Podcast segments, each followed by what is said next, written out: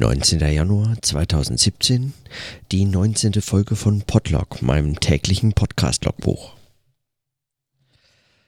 Ich hatte heute mir vorgenommen und äh, das gestern auch sogar schon in der Folge angekündigt, ähm, dass ich heute mal einen kleinen Text von Hans Blumenberg lese. So ganz so klein ist er gar nicht, wie ich äh, ursprünglich dachte. Aber er ist äh, kurz genug, um ihn vorzulesen hier. Und ich lese ihn vor, weil ich ähm, den Eindruck habe, dass, äh, dass, ähm, dass dieser Text eigentlich, zumindest in meiner Erinnerung, es liegt schon ein bisschen zurück, dass ich den gelesen hatte, dass er eigentlich mit dem zu tun hat, äh, was ich in den letzten Tagen äh, bei den letzten Folgen und ähm, Dingen, die ich so eingesprochen habe und notiert habe, ähm, immer mal wieder eigentlich schon angeklungen war und im Hintergrund steht. Und dass es gerade ihn lohnt, heute mal zu lesen. Einfach nur, um ihn notiert zu haben, eingesprochen zu haben und dann ähm, darüber sprechen zu können. Und so lese ich den vor. Der Text ist veröffentlicht worden in dem Buch Die Verführbarkeit des Philosophen, auch im Surkamp Verlag erschienen, erste Auflage als äh, Taschenbuch 2005. Die Verführbarkeit des Philosophen von Hans Blumenberg. Band 1755 in der schwarzen Reihe. Und der Text heißt Gefälligkeiten über einen riskanten Aspekt des Umgangs mit Theorien.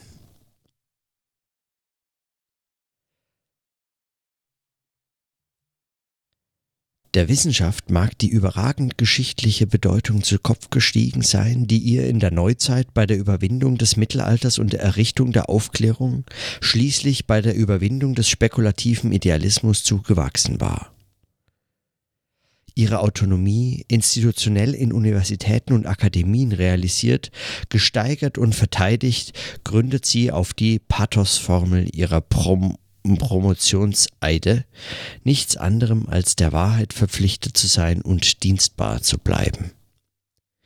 Nichts anderem als der Wahrheit.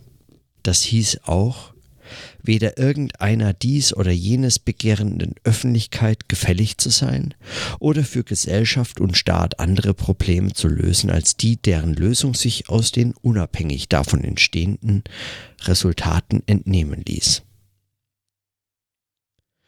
die mögliche Arroganz derer, denen Unabhängigkeit der Ausübung ihres theoretischen Amts durch Unkündbarkeit, Unversetzbarkeit, Befreiung von zwangsweiser Ruheständigkeit garantiert war, nahm man hin als das kleinere Übel im Vergleich zu einer reglementierbaren und dann auch korrumpierbaren Wissenschaft, die im säkularen Staat nichts anderes sein konnte als nicht mehr aufsichtsfähig letzte Instanz.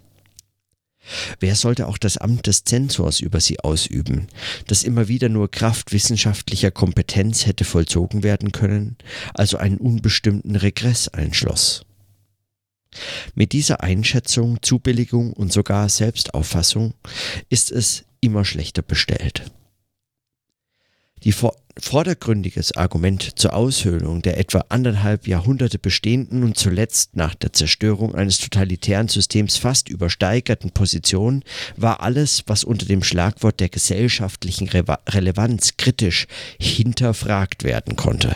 Einmal die fast schlagartig erkennbar gewordenen Risiken der aus wissenschaftlicher Kenntnis abgeleiteten technischen Anwendungen und praktischen Verfahrensweisen dann mit intensiverer, untergründigerer Wirkung wegen der sprunghaft ansteigenden Belastung der öffentlichen Haushalte die Aufwendigkeit wissenschaftlicher Forschung und die damit zusammenhängende Unvermeidlichkeit, werbend und fordernd für Projekte einzutreten, deren Gesamtheit von vornherein nicht annähernd zu finanzieren war. Diese Art verwaltender und selbstverwaltender Selektivität hat nicht nur ökonomisch eine neue Situation für wissenschaftliche Projekte und für die Wirkungsmöglichkeit wissenschaftlicher Persönlichkeiten geschaffen, vielmehr noch deren akquisitorische Verhaltensweisen in bis dahin ungekannte Typiken bestimmt und geprägt bis hin zum niemals dort vermuteten perfekten Manager, der die Mittel schon eingeworben hatte, noch bevor das theoretische Forschungskonzept schlüssig entwickelt worden war, das schon den Beifall entschließender Gremien und rotierender Bürokratien gefunden haben musste, dies ist nicht nur eine negative Feststellung. Solche Manager verstehen sich zugunsten späterer Einwerbung noch größerer Mittel erstaunlich gut darauf, zu den Mitteln dann auch die Zwecke sowie die Exekutoren dieser Zwecke ausfindig zu machen und zu fördern. Dies alles trägt zwar die Züge des Niedergangs fragloser Geltung, doch nicht die nahender und schon gegenwärtiger Korruption. Diese setzt erst dort ein, wo die Symptome der kaum noch anders zu nennenden Gefälligkeitsforschung auftreten. Man wird von durchgebildeten Theoretikern nicht anders erwarten, als dass sie so etwas mit Raffinement, wenn auch nicht immer mit Dezenz betreiben. Die allgemeinste Formel für das, was ich Gefälligkeit nenne, ist, den Leuten zu sagen, was sie hören wollen, ohne dass sie immer selbst gemerkt haben müssen, dass sie es und was sie hören wollten. Wir brauchen Trost für unsere Weltlage und es ist nicht im geringsten selbstverständlich, dass gerade die Wissenschaft sich daran beteiligt, uns Tröstungen zu verschaffen. Sie hat alles zur Grundform der Trostlosigkeit beigetragen, den Menschen seiner umsorgten Sonderstellung im Universum nach allen Regeln der Kunst zu berauben, um ihm schließlich ins Gesicht zu sagen, es sei zwischen Kopernikus, Darwin und Freud ihre erhabene Aufgabe gewesen, keine Rücksicht auf ihn zu nehmen und sein Selbstgefühl aufs nachhaltigste zu kränken. Nun hat es derselbe Mensch fertiggebracht, die Randlage der Bedeutungslosigkeit seines Planeten zum Ausgangspunkt von Botschaften ins Universum zu machen, deren Voraussetzung wäre, dass die Adressaten dieser Botschaften ihm im Wesentlichen glichen, er also der Prototyp eines kosmisch ausbreitenden Gattung wäre, die nicht nur darauf wartet, von ihm zu hören, sondern schon seit Jahrmillionen dabei ist, nach ihm wiederum durch Signale zu fahnden, für deren Entgegennahme nur entsprechende Horchposten aufwendig genug ausgerüstet werden müssen. Ein guter Teil der radioastronomischen Forschung versteckt sich hinter der Erweckung immer neuer Erwartungen auf Bestätigung, wir seien nicht allein in der Welt, nicht verlassen mit unserer noch unausgereiften Vernunft, keine abseitigen Produkte einer Deviation von extremer Unwahrscheinlichkeit und damit extrem wahrscheinlicher Unwiederholbarkeit.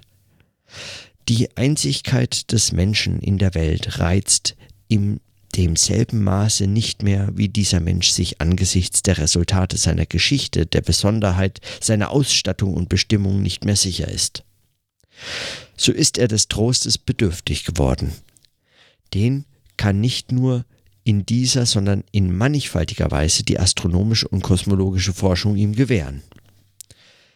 Gefälligkeiten erweisen aber Wissenschaftler auch sich selbst. Wie sollte es wohl anders sein, wenn sie es können? Der Grund für dieses Bedürfnis liegt nicht vorwiegend bei den Eitelkeiten des Gewerbes, die es gewiss seit den frühen Regungen der theoretischen Neugier gegeben hat, wie auf allen anderen Gebieten möglicher Auszeichnungen auch, was sich in den Vordergrund drängt, ist der Forscher, der die Nachricht des Tages zustande bringt und damit für sich diejenige Auffälligkeit, die zu erzeugen die Beachtung berufender Gremien verschafft und für die nächsten zu konstituierenden Gutachterausschüsse, für Befragung durch die öffentlichen Orakel, für den Platz auf den obligat gewordenen Wissenschaftsseiten überregionaler Zeitungen, für die nächste und übernächste Diskussion in Rundfunk und Fernsehen Gewähr bietet. Es gibt weniger das Bedürfnis der Wissenschaft nach ihrer täglichen Präsenz in der Nachricht als die bittere Nötigung zur Aktualität das Bedürfnis allzu vieler nach dem knappen Raum der täglichen Nachricht, die aus einer schon zur Masse gewordenen akademischen Anonymität heraushebt, und dazu ist fast unvermeidlich nahezu jedes Mittel recht. Gefälligkeit besteht sogar im Erschaudern vor der Sensation kapitaler Gefahren. Von nahenden Kometen bis zu neuen unterirdischen Giftströmen, angesagten Erdbeben bis zu ungeahnten Mutationen von Mikroben. Dies alles und noch viel mehr fällt unter den Titel der negativen Gefälligkeit. Sie wird von der Forschung noch nicht sehr lange am Fließband produziert und nicht nur von der Presse honoriert. Politiker bekommen Anlässe, sich als Retter oder wenigstens als Warner hervorzutun. Dafür zeigen sie sich solcher Art von kassandrischer Forschung nicht unerkenntlich. Schon florieren Institute Institut, die aus freier Hand und schöner Fantasie sich gegründet haben, mittels der Forschungsaufträge, die ihnen von potenziellen Rettern und Warnern zufließen. Es mag in alten Zeiten einfacher gewesen sein, zum Retter des Vaterlands zu avancieren, im Typus der Sache hat sich nichts verändert. Es sei denn, das Zusammenspiel zwischen den Bedürfnissen, die Gefahren zu finden oder zu erfinden und den anderen aus ihnen zu retten oder vor ihnen zu bewahren. Es ist zweckmäßig, wenn das nicht alles aus einer Hand kommt, aber auch nicht immer erkennbar, wenn es das um einige Ecken herum doch tut. Da sind die tüchtigen Hinterfrager gelegentlich nicht auf ihren Posten. Die Nutzung des unablässigen Stroms unfertiger, gewagter, fantasierter Resultate der Forschung wird mehr und mehr von denen begutachtet und gewertet, gefördert und organisiert, die sich zu dieser Funktion auf dem Weg befördert haben, den anderen gehen oder nicht gehen zu lassen, sie nun selbst verwalten. Nun könnte man sagen, im Gegensatz zu all diesen angeführten Symptomen sei Philosophie der Inbegriff gerade derjenigen Einstellungen und Aussagen, die alle Arten von gefälliger Rücksicht ausschließen. Dass es keine Gefälligkeitsphilosophie gibt oder geben dürfte, wäre dann mehr als eine faktische Feststellung, wäre ein Teil der Prüfung des Sachverhalts, ob im gegebenen Fall Philosophie überhaupt vorliegt.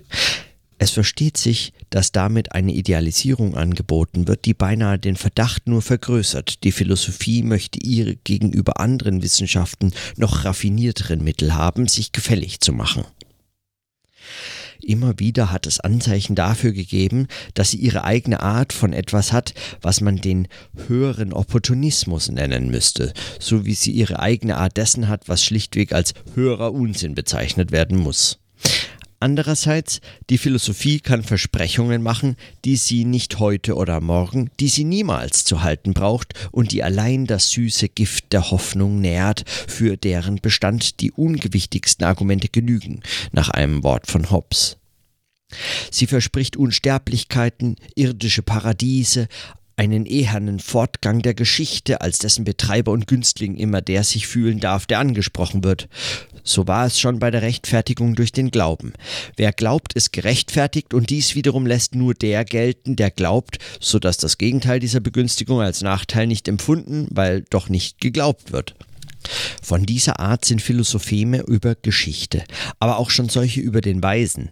Von dessen Vorteil über alle Welt konnte jeder glauben, er besäße sie schon, weil keiner von sich genau wissen kann, er sei nicht weise, wozu kaum jemand weise genug wäre. Auch als Kritik solcher Versprechungen steht die Philosophie im Verdacht, anderen nur nehmen zu wollen, damit keiner etwas habe worin der vermeintliche Vorteil der Gleichheit liegen soll auch als Lieferant unaufhellbarer Dunkelheiten und verqueren Tiefsinns bedient die Philosophie einen Sektor von Bedürfnissen, der durch die Klar äh, Kargheit aufklärender Vernunft eher größer als kleiner, vielleicht im Effekt nicht einmal harmloser geworden ist.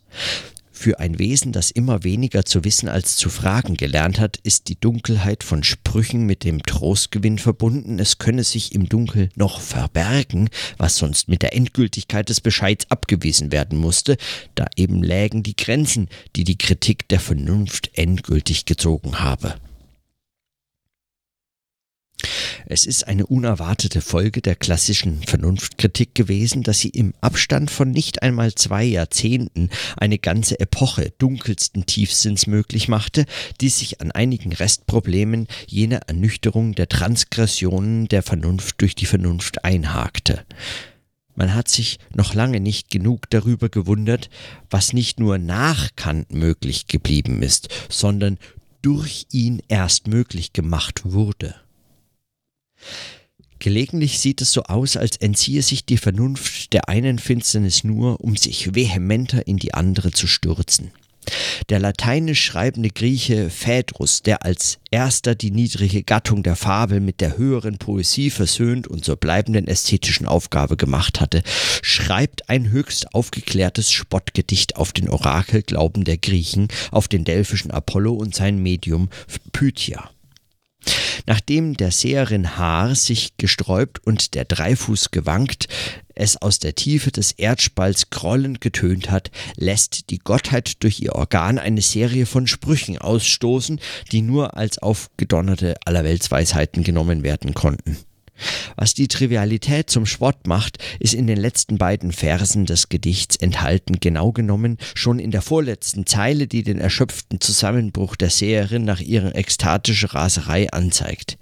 Hec elocuta concidit virgo furens, so dass dem Humor wesentliche Missverhältnisse der beiden Größen von Aufwand und Ertrag zur Karikatur steigernd, dass es der Versicherung der Vergeblichkeit zum Spott nicht mehr bedarf, mit der das Gedicht schließt, furens profecto nam quae dixit perdidet. Die Verhöhnung des Orakels als einer obsolet gewordenen Institution würde man als Einstreichung des üblichen Überlegenheitsgewinns charakterisieren, den diejenigen leicht haben können, die den Konsens einer Glaubenswelt hinter sich gebracht zu haben meinen. Aber die Parodie auf ein Stückchen aus der Aeneis des Vergiles in der ersten Hälfte des ersten nachchristlichen Jahrhunderts geschrieben und man ist unverkennbar gerade dabei, sich nach neuen Dunkelheiten und Geheimnissen umzusehen, denen man nicht weniger sich zu unterwerfen bereit ist als den Sprüchen der delphischen Pythia.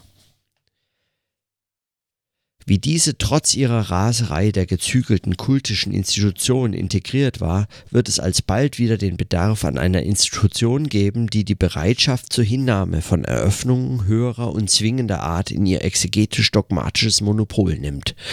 So haben jederzeit Institutionen zu versuchen, dies Bedürfnis nach Einblick in Hintergründe zu befriedigen, damit jedenfalls andere es nicht beliebig ausbeuten können. Fehlen Institutionen vom Typus des griechischen Orakels oder werden sie schwach, blüht eine Industrie der Gefälligkeiten von minderer und minderster Qualität auf. Dann müssen sogar die Aufklärer bekennen, dass sie von ihnen bekämpften Mysterien das geringere Übel gewesen waren, nachdem man sie mit dem Wildwuchs divinatorischer Versorgung vergleichen konnte, der darauf folgte. Es wäre ja nicht das Schlimmste, wenn den Aufklärungen nur die Romantiken folgten. Was ihnen jedoch wirklich folgt, ist die Strauchritterei der Scharlatane. Sie sind schlimmer als die von Fontanelle, der betrügerisch erklärten Priester der Orakel. Sie haben nichts zu verlieren und alles in einem einzigen Leben zu gewinnen. Der Unterschied zwischen Institution und Individualität macht sich dabei im ungünstigsten Sinne bemerkbar, weil die Bedienung der menschlichen Illusionsbereitschaft sich vom Interesse an langzeitiger Stabilität gelöst hat, die ohne einige Kontrollierbarkeit ihrer Ergebnisse und Folgen wie beim Orakel nicht zu haben ist. Dies ist etwas, was sowohl das Verhältnis religiöser Institutionen zu ihren Mystikern und Heretikern, ihren Propheten und ihren Sekten bestimmt, wie das philosophische Schulen zu den genialen oder genialischen Einzelerscheinungen, die nur den Schein solcher Schulen durch unausbleibliche Simulation ihrer Ausdrucksmittel erzeugen. Alte Religionen haben gerade darin den Vorteil vor jungen Bewegungen, dass sie durch Selektionen gegenüber ihrer vormaligen Sonderlingen und Dissidenten einige Klugheit in der Verwaltung ihres dubiosen Kapitals bewahrt und angesammelt haben. Deren Leistung kann man nur auf den formalen Ausdruck bringen, dass nicht mehr alles jederzeit möglich ist. Im Grunde beruht darauf der Spott des Phaedrus über die Pythia, die er auf eine hochstilisierte Weise sagen lässt, was jeder jederzeit sagen könnte und was daher die Weisheit von Kalendersprüchen ausmacht, in denen keiner finden will, was er nicht ohnehin akzeptiert hätte. Auch philosophische Schulen produzieren, sobald sie ihre originäre Phase hinter sich haben und überhaupt zum Schulstatus gelangt sind, mit dem Geklapper ihrer methodischen und kritischen Maschinerie nichts mehr als die dunkel verhüllte Selbstverständlichkeiten, mit denen ohnehin die Geschichte der Philosophie begonnen hatte, als Parmenides dichtete, dass nur das Seiende ist, das Nichtseiende aber nicht. Er hatte das zum Ausspruch seiner Göttin erhoben. Es muss kein Gott sein, der auf verwickelte Weise sagen lässt, jedem das Seine, aber allen nach Bedarf. Man darf sich fragen, in welchem dieser sieben Wörter die Dunkelheit des Satzes allein noch sitzt, aus dem sie ins Breiteste entfaltet werden würde. Mit der Vermeidung von Gefälligkeiten ist das Individuum überfordert. Dazu bedarf es der Rückendeckung einer Institution, deren offizielles Pathos es sein kann, sich nach Ansprüchen auf Dienlichkeit rücksichtslos zu widersetzen.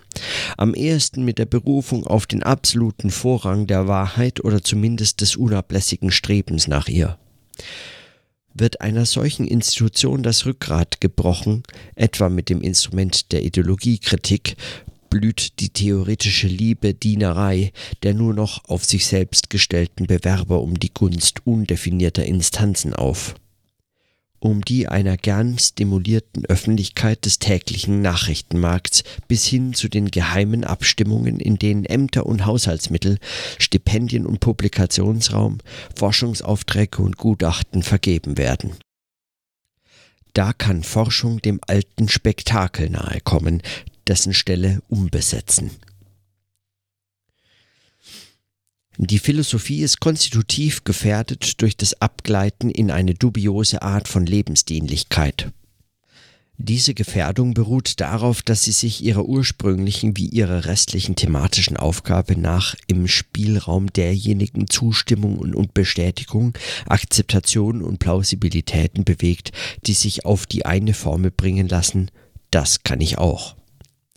Diese Zuerkennung bewegt sich immer zwischen Enttäuschung und Aufatmen. Enttäuschend kann die Zustimmung zumal für den sein, der sie angeworben hat, wenn dieses auch können mit dem Zusatz verbunden ist, es sei immer und gerade dann der Fall, wenn man nichts anderes und Besseres zu tun habe. Wie soll man den fakultätsinternen Aussprich eines bekannten Astrophysikers bewerten, Philosophie sei das, was er nach seiner pflichtmäßigen Tagesarbeit abends in der Gemütlichkeit vor dem Kamin betreibe?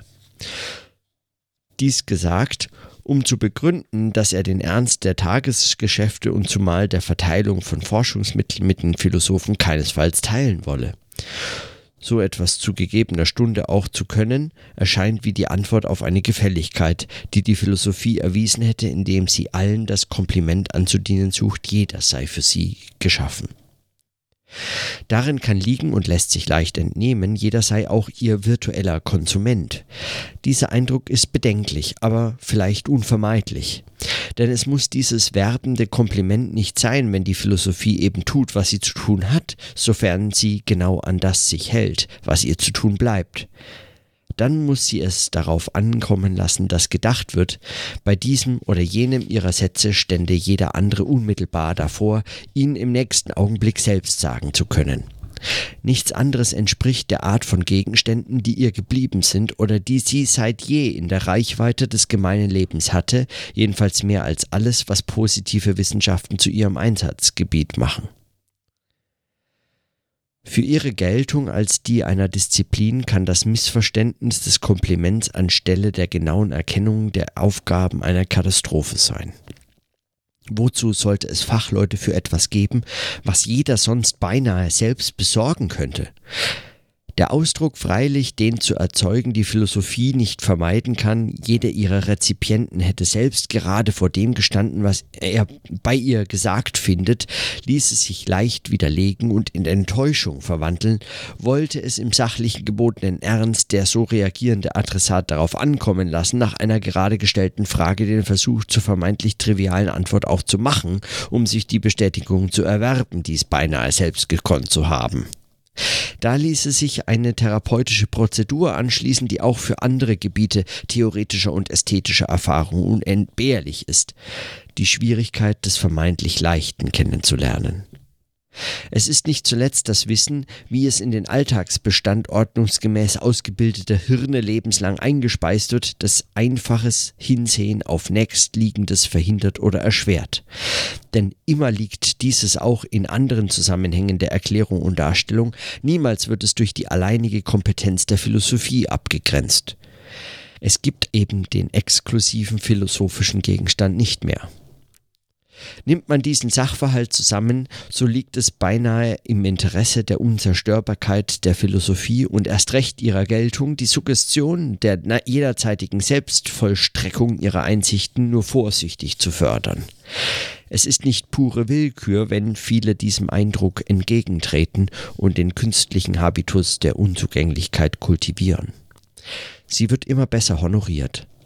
Es zeichnet zwar den Philosophen aus, wenn ihm Mangel an Originalität bescheinigt wird, aber es ist nicht zweifelsfrei Dienst an seiner Sache, ihr die negative Aura der Harmlosigkeit zuzuziehen. Was die Philosophie sich als Unbefangenheit fürs Gewöhnliche zurechnet, während sie die positiven Wissenschaften mit dem Ungewöhnlichen beschäftigt und geschichtlich durch dieses inauguriert sieht, gewinnt leicht einen sozialen Aspekt und diesen gelegentlich als Vorteil. George Berkeley, der spätere Bischof von Cloyne in Irland, schreibt als gerade 20-Jähriger in sein philosophisches Notizbuch, ich stehe auf der Seite des gemeinen Volkes. Wie macht er das? Der Gegner des Kopernikanismus beruft sich zwar noch an diesem Anfang des 18. Jahrhunderts auf die Bibel aber doch nur um ein Argument mehr für seine Philosophie der Identität von Vorstellung und Gegenstand zu gewinnen. Er bedient sich einer religiösen Rhetorik, um philosophische Konsequenzen mit der Bibel in Einklang erscheinen zu lassen, doch diese zugleich im Bunde mit dem schlichten Menschenverstand gegen gelehrtes Raffinement. Eine neue Form des Idiota, der sich seiner unmittelbaren Anschauung und ihrer Gewissheiten so versichert sehen darf, als genieße er den ungebrochenen Vorzug der durch Schöpfung gegründeten Menschennatur die Vorschrift freilich, die nochmals das Programm der Phänomenologie im 20. Jahrhundert werden sollte, keinen Begriff ohne Anschauung, keine Bedeutung ohne eine ihr zugeordnete Vorstellung einzuführen, muss nicht dahin ausgelegt werden, dass jede Anschauung, so wie sie sich ergibt, dem Anspruch auf Erkenntnis ihres Gegenstands schon genügt. Es ist nicht vielmehr erforderlich, es nicht vielmehr erforderlich ist, einer Mannigfaltigkeit von Vorstellungen die Identität ihres Gegenstands zuzuordnen. Das ist nicht erst die Aufgabe der Theorie, aber die Theorie ist die ungebrochene Konsequenz dieser schon in aller Wahrnehmung angelegten Intention. Berkeleys Beispiel für die Bedeutungslosigkeit bloßer Begriffe ist der der Existenz. Er bedeutet nichts, weil er zu den Vorstellungen nichts hinzubringt. Dann ist es auch zweifelhaft, ob von allen Ausdrücken behauptet werden kann, dass sie für die Vorstellung stehen oder ob das Problem der Entsprechung von Begriff und Realität durchgängig etwas bedeutet. Berkeley nimmt im Anspruch und glaubt darin, dem schlichten Gemüt nahe zu sein, sich von allen Menschen am weitesten vom Skeptizismus entfernt zu haben. Man ist nicht so leicht Skeptiker, wie es den Gelehrten zu fallen scheint. Diese Versicherung wendet sich an ein Publikum, das empfänglich dafür geworden ist, nicht nur zur Elite der Gelehrten zu gehören, nicht dazu zu gehören, zu brauchen, um etwas von der Welt zu verstehen und zu haben.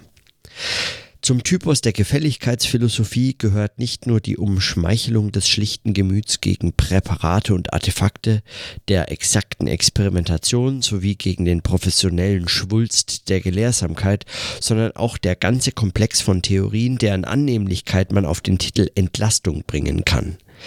Freisprüche des Einzelnen von nahezu allem, was er tut, verbirgt ihm seine bekannte wie seine verborgene Lebensgeschichte unter der Gesamtheit der Umstände, die ihn nicht anders werden lassen konnten, als er wurde, wie sich für eine wissenschaftliche Analyse von selbst versteht, weil sie sonst erst gar nicht anzufangen äh, brauchte. So gibt es für Völker und Staaten, Gesellschaften und Minderheiten geschichtliche wie geopolitisch vorgesehene Feinde aller Art, im konzentrierten Fall symbolische Sündenböcke, die für das herhalten müssen, wofür nur sehr unbestimmt Widersacher beigebracht werden könnten. Durch kryptische Formen von Metaphysik und vor allem durch Geschichtsphilosophie bekommen solche empirisch schwer durchzuhaltenden Theoreme vager Bedrohung und Fremdheiten den Rückhalt und die Weihe erhabener Notwendigkeit. Jeder Dualismus macht die moralische Qualität des Einzelnen zur kontingenten Symptomatik einer kosmischen Auseinandersetzung, die sich hinter seinem Rücken und außerhalb seiner Zuständigkeit längst abgespielt hat und weiter abspielen wird. Das andere ist Schuld, worin sich die harmlosere Alltäglichkeit immer nur die anderen schuld sein zu lassen zur beruhigenden Unwidersprechlichkeit aufschwingt. Freisprüche zu beschaffen, setzt die Mäßigkeit der Schuld, mag sie auch zu mythischer Größe aufgetrieben sein, für das Individuum schon voraus. Oft sieht es so aus, als würde doch nur die Säkularisierung theologischer Muster betrieben, in Wirklichkeit genügen Theologie wie Philosophie nur einem Entlastungsbedarf. Es mag dann sehr wohl sein, dass die Theologie, die sich ihre Instanzen, Verfahren und Verheißungen leichter verschaffen kann als die Philosophie, die Eindringlichkeit und Überzeugungskraft eines Paradigmas schafft, hinter dem andere Angebote nicht zurückbleiben dürfen, ohne sich zur Hoffnungslosigkeit ihrer Rezeption zu verurteilen. Für das Christentum ist Paulus der Schöpfer eines solchen Paradigma im Theologem der Rechtfertigung, das zwar zwei unverzichtbare Stücke der Argumentation miteinander verbindet. Die Feststellung der Unerfüllbarkeit eines Gesetzes, das durch den Einwand seiner Unerfüllbarkeit keineswegs entkräftet ist und folglich notwendig in die Sackgasse der Schuld treibt die von der identischen Instanz der Gesetzgebung herkommende Zusage des Freispruchs im anstehenden Gerichtsverfahren durch einen Kunstgriff der mythischen Identitätsveränderung des schuldigen Subjekts und durch einen Akt des bloßen Vertrauens auf diese Zusage, der allem Anschein nach im Vergleich zur Unerfüllbarkeit des Gesetzes eine erfüllbare Bedingung darstellt. Konkurrenz mit dem Theologem der Rechtfertigung ist für jede Gestalt von Anthropologie und Geschichtsphilosophie unvermeidlich. Also auch der Weg in einer umständlichen und langfristigen Prozedur dem Menschen seine Schuldlosigkeit in seiner Lage und Beschaffenheit endgültig zuzusichern und durch eine ihm als letzte Wendung des Prozesses winkende Freiheit alles jemals Gegenwärtige nur als Mittel und Durchgang zu jedem Endzustand annehmbar werden zu lassen. In einem wesentlichen Punkt kann die Philosophie die Umbesetzung der Vorgabe nicht nachvollziehen und es auch ohne Schaden unterlassen. Kein Gesetzgeber kann unerfüllbare Gesetze erlassen, ohne sich selbst ins Unrecht zu setzen, statt der den Ungesetzten Unterworfenen. Schon Aristoteles hatte verfügt, dass etwas ungerecht im Sinne der Norm sein kann, ohne dass die entsprechende Tat zur ungerechten Tat würde. Und dies nicht nur wegen des Mangels an Freiwilligkeit, sondern auch und gerade deshalb, weil Gesetze ohnehin in einem unaustreibbaren Missverhältnis zu den Realitäten stehen, auf die sie sich beziehen. Es gebe Fälle, in denen es nicht möglich sei, eine allgemeine Anordnung so zu treffen, dass sie richtig ist wobei der Fehler nicht beim Gesetzgeber und seinem Gesetz liegt, sondern in der Natur der Sache, denn so ist nun einmal die Fülle dessen, was das Leben bringt. Daher bedarf das Gesetz zwar nicht des vorgehbaren Freispruchs für diejenigen, die es übertreten, wohl aber einer Milderung der Unerbittlichkeit seiner Vollstreckung. Auch das ist ein Verfahren zur Beschaffenheit von Freisprüchen, weder die herrschenden noch die beherrschten Instanz schuldig sein zu lassen, sondern die Wirklichkeit, für die dem griechischen Philosoph niemand verantwortlich zu sein brauchte, weil sie ewig so ist und nicht anders sein kann, als sie ist. Sie schiebt sich als trübes Medium zwischen die Klarheit der Norm und die Erfassung für den Handelnden, der die Norm auf den Sachverhalt nicht mehr zu beziehen vermag. Er kennt und anerkennt das Gesetz, aber die Logik seiner Anwendung versagt ihm und nur Logik kann schuldig machen. Dabei ist Geschichte dieser Wirklichkeit noch nicht im Spiel. Sie erst wird das Maß des Mangels an logischer Passung entscheidend verändern können und sollen. Nun kann man sagen, Gefälligkeitsphilosophien seien nur dann verwerflich, wenn der Empfänger ihre Annehmlichkeit dadurch geschädigt wird. Vielleicht bestehen die härtesten Differenzen gerade in diesem Punkt. Jede Gefälligkeit gesteht zu, mehr Behaglichkeit durch weniger Leistung zu erlangen. Wie immer diese beiden unbestimmten Begriffe näher bestimmt werden mögen, und dieser Nachlass komme denen zugute, die ohnehin nicht stark genug sind, die dem Zwecke adäquaten Mittel auf sich aufzubringen. Der Einwand folgt wieder einem vertrauten Schema. Dessen Geltung ist kaum, dessen Gewicht jedoch stark umstritten ob nicht Gefälligkeiten jeder Art, jeder Nachlass am Erforderten immer kraftloser und unwilliger zum Selbstaufgebot den werden lasse, dem man Nachlass verschaffte. Mehr als ihre Konsumenten korrumpiert der auch nur unterstellte oder gar fälschlich vermutete Erfolg von Gefälligkeitsphilosophie die philosophischen Produzenten selbst. Sie müssen bei der uralten Behauptung bleiben, dass Wahrheit gar nicht gefällig sein kann, folglich am wenigsten dort, wo sie am rücksichtslosesten zu vertreten ist. Doch ist dieser Grundsatz selbst nicht unverdächtig. Er erlaubt den rhetorischen Kunstgriff, die Ungefälligkeit als Stigma veritatis auszugeben und denen, die sie ertragen oder ertragen zu können, auch nur vorgeben, die Prämie der Lust am Schmerz als Indiz der Bildungsfähigkeit für die Bedeutung der Sache zu versprechen. Wenn auch ohne Abweisung von Erwartungen Philosophie nicht abgehen kann, wird die garstige Abweisung doch noch nicht eo ipso philosophisch. Anders gesagt, ästhetische Darbietung der Wahrheit macht sie noch nicht verdächtig. Ihre abstoßendste Nacktheit erhebt sie nicht zur Bedingung theoretischer Tugend. Es lässt sich geradezu fragen, ob Wahrheit nicht einen Anspruch darauf hat, die Zugangsvorteile zum Gemüt durch Annehmlichkeit zu gewinnen.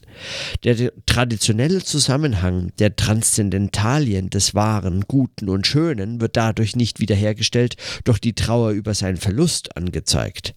Als ob der Anspruch auf etwas Unverzichtbares trotz geschichtlicher Ernüchterung aufrechterhalten bliebe.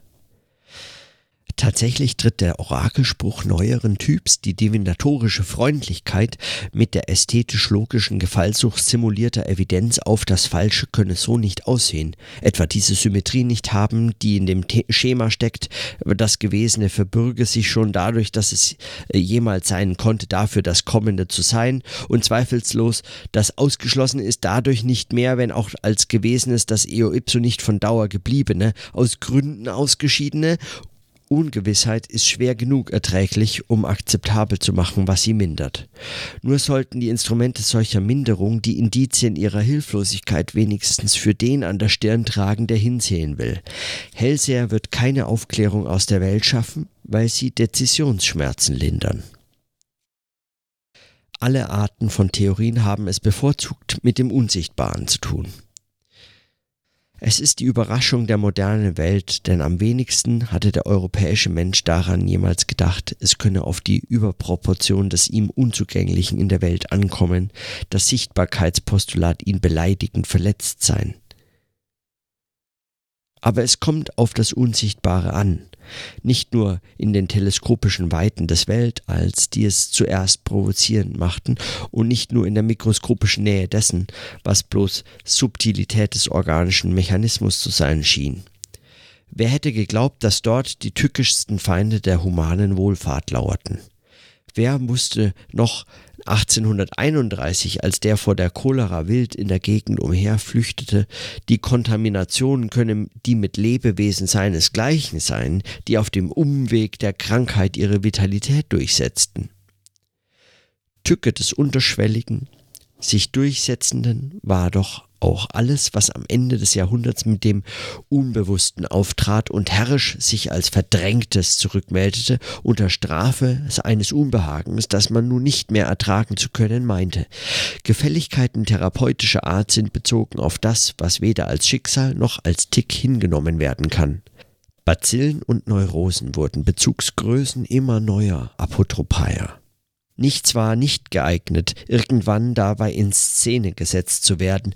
Fast gleichzeitig mit der Unterwelt von Mikrobe und Libido wurde die des Atoms und der Radioaktivität geöffnet, ein Feld, auf dem sogar das Mikroskop ohnmächtig war und Gefälligkeit fast in der Fantasiebesetzung gesichtsloser Rollen bestehen sollte, je unheimlicher die Fremdwelt den Unbegreifenden wurde, und wer war es nicht, Wer war und ist denn sachverständig bei einer Sache, die unbekannt ex officio sein muss?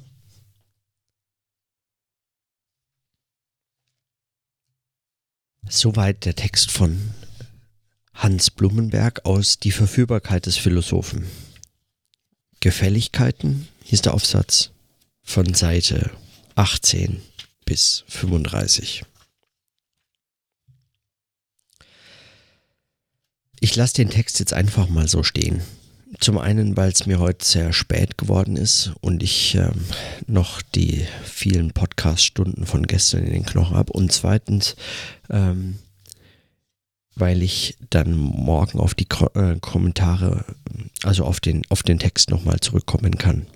Und so den Bezug auch herstellen kann zu den Kommentaren und den, und den Notizen der vergangenen Tage. Also ich meine, mir fallen spontan äh, ganz, ganz viele Verweise ein. Ja, die Frage der, der politischen Involviertheit, die, die Sprache des Experten, aber auch diese Sprache von verschiedenen Habitus, ja, des, des Schmerzes an der eigenen Bedeutungslosigkeit als Garant für die Wahrheit der Erkenntnis, der eigenen natürlich äh, missverstehend oder zu seinen Gunsten auslegend also das nur, nur einzelne, aber auch äh, einfach diese, dieses Thema der Gefälligkeit als solches, diese Themen und, ähm, und, und, ähm, und Ideen, die, die Blumenberg hier und damals schon ähm, einbringt, also äh, Wissenschaftler und Professoren, die sich äh, nur noch dem Betrieb und dem nächsten Antrag oder den Medien gänzlich äh, in die Arme geworfen haben. Und ähm, also und und und. Wie gesagt, ich möchte es heute gar nicht ähm, weiter kommentieren. Ich lasse das jetzt einfach mal so stehen. Habe das jetzt mal hier notiert und eingesprochen und ähm, werde mir das nochmal anhören und morgen ähm, sowie vermutlich die nächsten Tage ähm, mal wieder drauf zurückkommen können. So, dann bis morgen. Tschüss.